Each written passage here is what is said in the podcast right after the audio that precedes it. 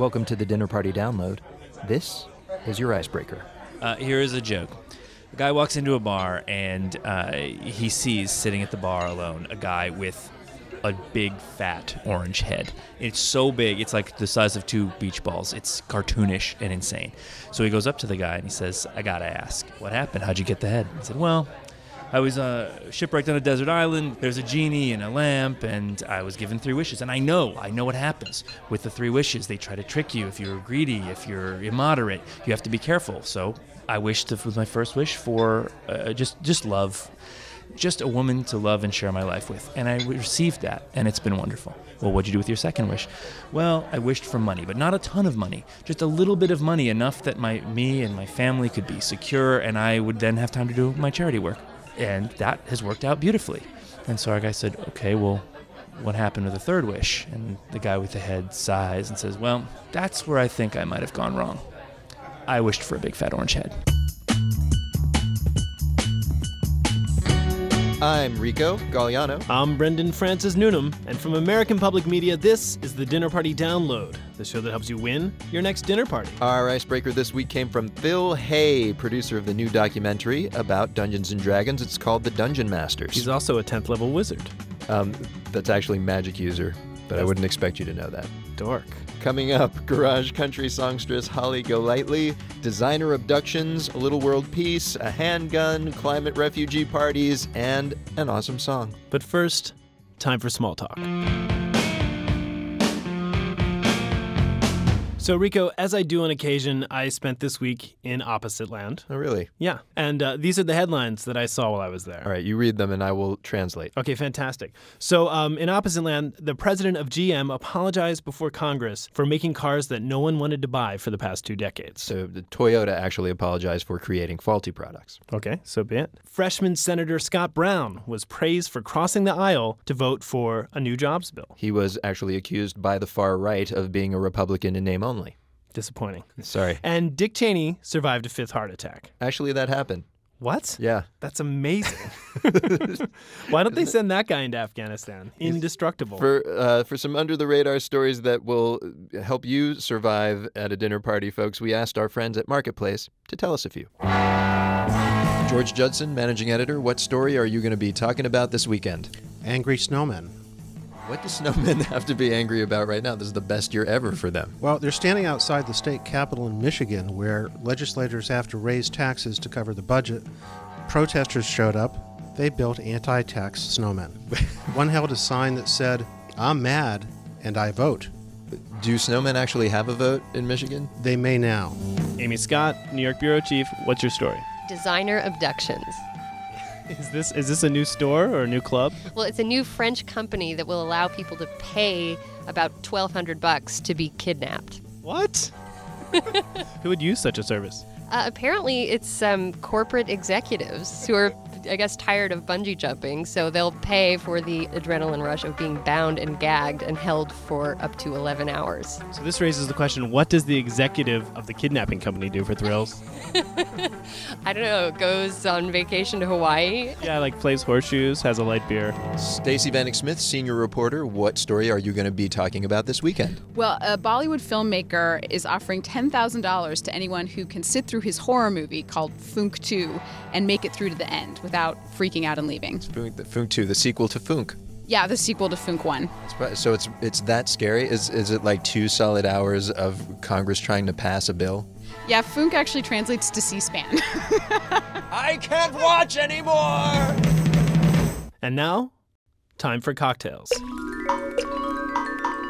Once again, we tell you something that happened this week in history, then give you a fitting drink to serve along with it. It's like history is a cliff diver doing a triple Lindy into a booze lagoon.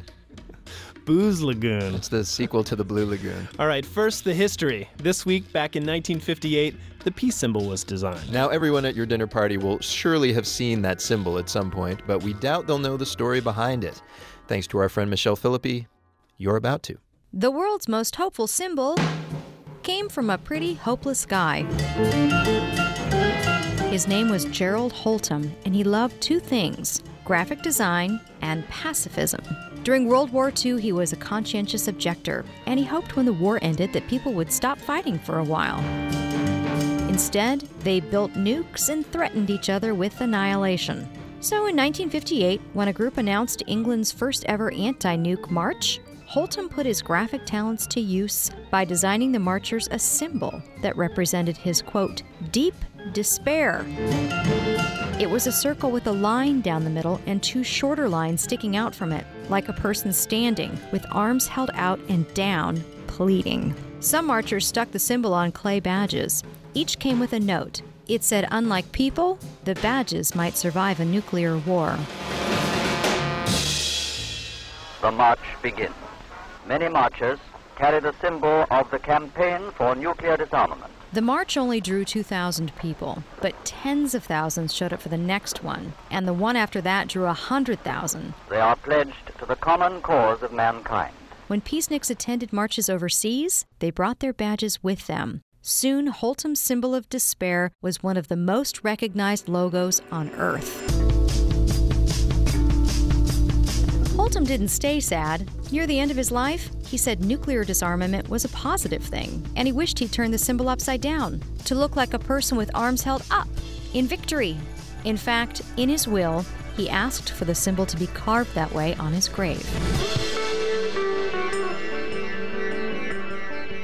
So that was the history lesson. Now it's time for the booze. I'm on the line with Luke O'Toole. He's a bartender on Trafalgar Square at the Rockwell Bar, which overlooks that beautiful square. And this is where the peace symbol made its debut. Luke, you've heard the history. What cocktail does it inspire you to make? Well, I've made a cocktail up called the CND. Uh, Which is the, the anti nuclear group who he made the symbol for in the first place. Yeah, that's right. So it's obvious reasons where the names come from. All right. It uses an ounce and a quarter of Pusser's Navy rum, which Wait, Navy rum? yeah, which has obvious links into Trafalgar Square in the Nelson's column. For people who don't know, Nelson's column is there for Admiral Nelson. Yeah, that's right. It was a memorial built which commemorates the Battle of Trafalgar, which was won by Lord Nelson. So it's interesting. So this, although the peace symbol made its debut there, there's actually a monument to war in the middle of the square. Yeah, it's a bit weird like that. It's like a cultural cocktail. yeah. Okay, and so what else is in your drink? Okay, we use three ounces of pressed apple juice and three ounces of pressed pineapple juice to sweeten it up slightly. Sweet juices to balance out the rum, and so you're actually looking for peaceful harmony within the drink itself. Yeah, it's quite it's quite a complex mix of fruit flavors. You've got the sort of tart flavors and the smack of apple juice, and then it's the sweetness of the pineapple juice. And so, Luke, how long have you been bartending? Uh, it must be coming up on ten years now, so we're getting there. So, in your experience, does, does alcohol usually promote peace or violence? Um, a tend overall, they tend to be peaceful, but they, they have in the past caused many a, a ruckus. I can imagine. I've I've actually drank with some British folks in the past, and it's gotten rowdy. I have to admit. Ah well. Man, I can't think of a symbol that's become as much of a part of popular culture as the peace symbol did. I mean, it's it's kind of played now, but man, that What was that the was ana- the reigning symbol. What about the anarchy symbol? That, that's played too, man. The But- Batman symbol? all those symbols. I, I think that Jesus fish with the feet. I think it ate all of those symbols in America. And then and then Calvin peed on them. All right, for more classy banner like this, you can join our Facebook fan page. It's at facebook.com slash dinnerpartydownload. Our guest of honor this week is Holly Golightly. Back in the 90s, she was an indie superstar with the raw and super fun garage rock band The Headcoatees. Her new album's due out next month. It's called Medicine County, and she's here with collaborator and one man backup band, Lawyer Dave. Welcome to you both. Hi. Howdy. Firstly, uh, Lawyer Dave, I must ask where the name Lawyer Dave come from. Ah, this whole boring story. Uh, there was two Daves in the band once, and they got sick of saying Dave and us both answering. So one day we were drinking Irish coffee, and I got a mug that said lawyer on it, and the other Dave was drinking from a mug that had a bear on it. So he became Bear Dave, and I became Lawyer Dave. And I think I got the better of the two because he lives in San Francisco, and uh, Bear doesn't always mean the animal, if you know what I mean. And and he couldn't be further from it, really. yeah, well, he's yeah. He's slim, hairless Dave is, would be more accurate, maybe.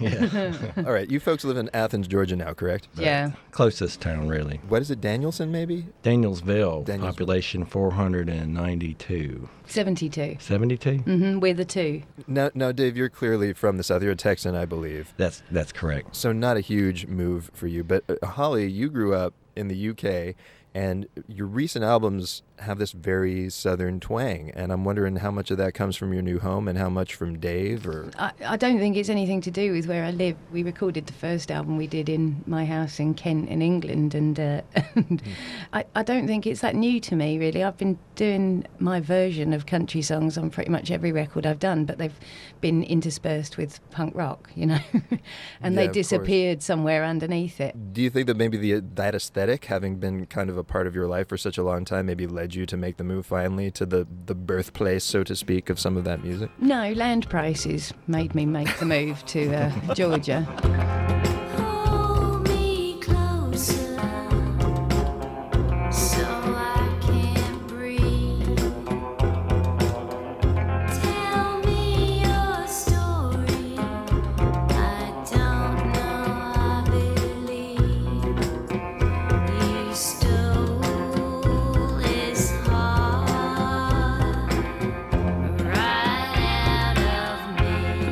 Let's get around to our two sort of standard questions that we ask everybody on the show.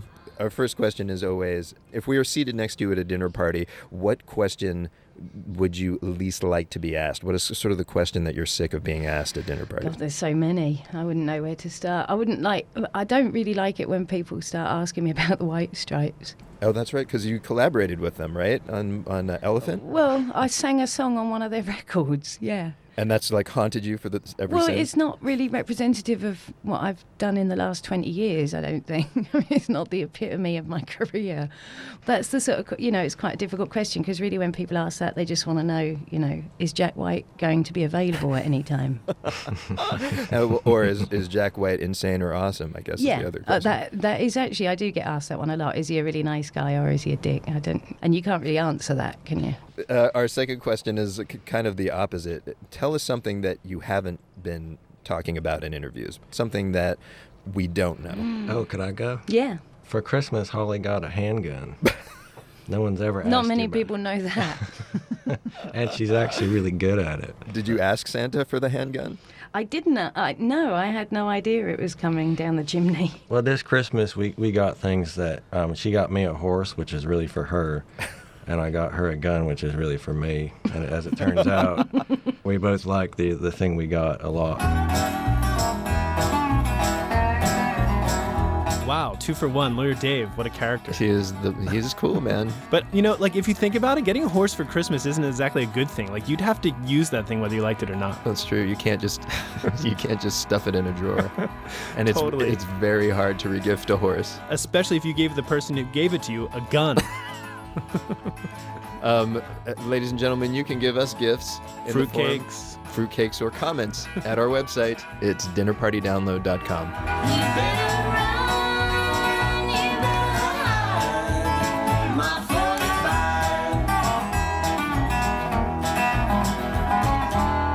So we've met our guest of honor. Now it's time for the main course, the part of the show where we talk about food. So Rico, this group called Sustainable Table Yes. has released a sustainable dinner party kit. Ah, and I wonder why we would talk to those people. Exactly. Seems Our- strange. Our lawyers notified me about this. And uh, so while researching it, I downloaded this sustainable dinner party kit.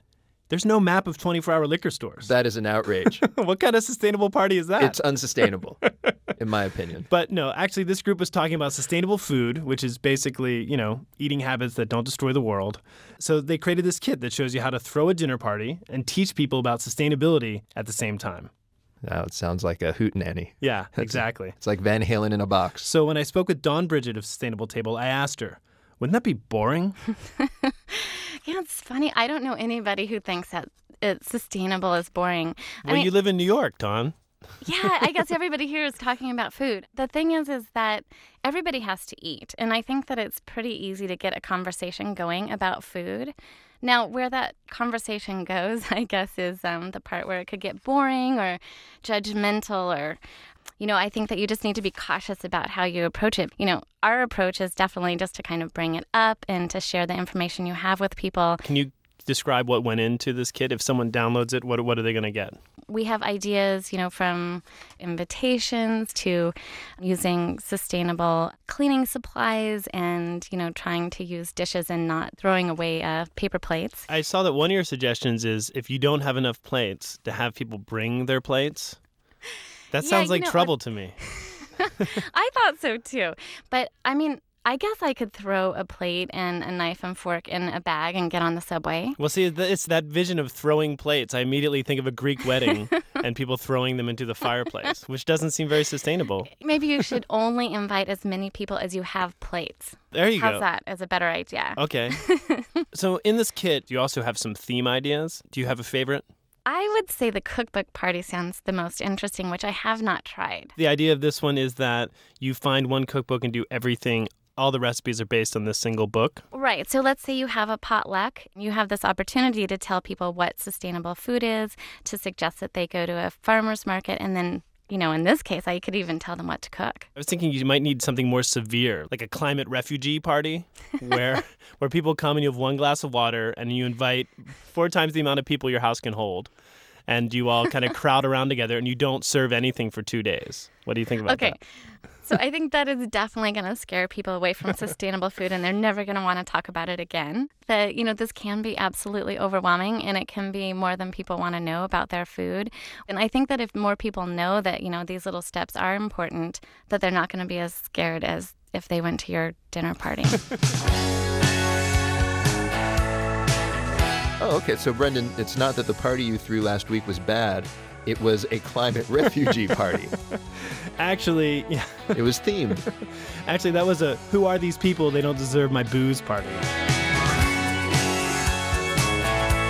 and that's the dinner party download for this week. Uh, heads up, next episode is an all icebreaker show. Which is good news or bad news, depending on how you feel about our icebreaker. Indeed. Meanwhile, we're twittering daily dinner party fodder. You can follow us at dinner party DNLD. Thanks to Delasi Michaelis for helping set the table. We leave you, as always, with One for the Road, a song to play on your way to or departing from this weekend's dinner party. The band is called Dum Dum Girls. The song is called Jail La La, and their debut album will be coming out on Sub Pop Records later this year. Bon appetit. Oh God, how did I get here? I do not know. I just woke up at this strange show.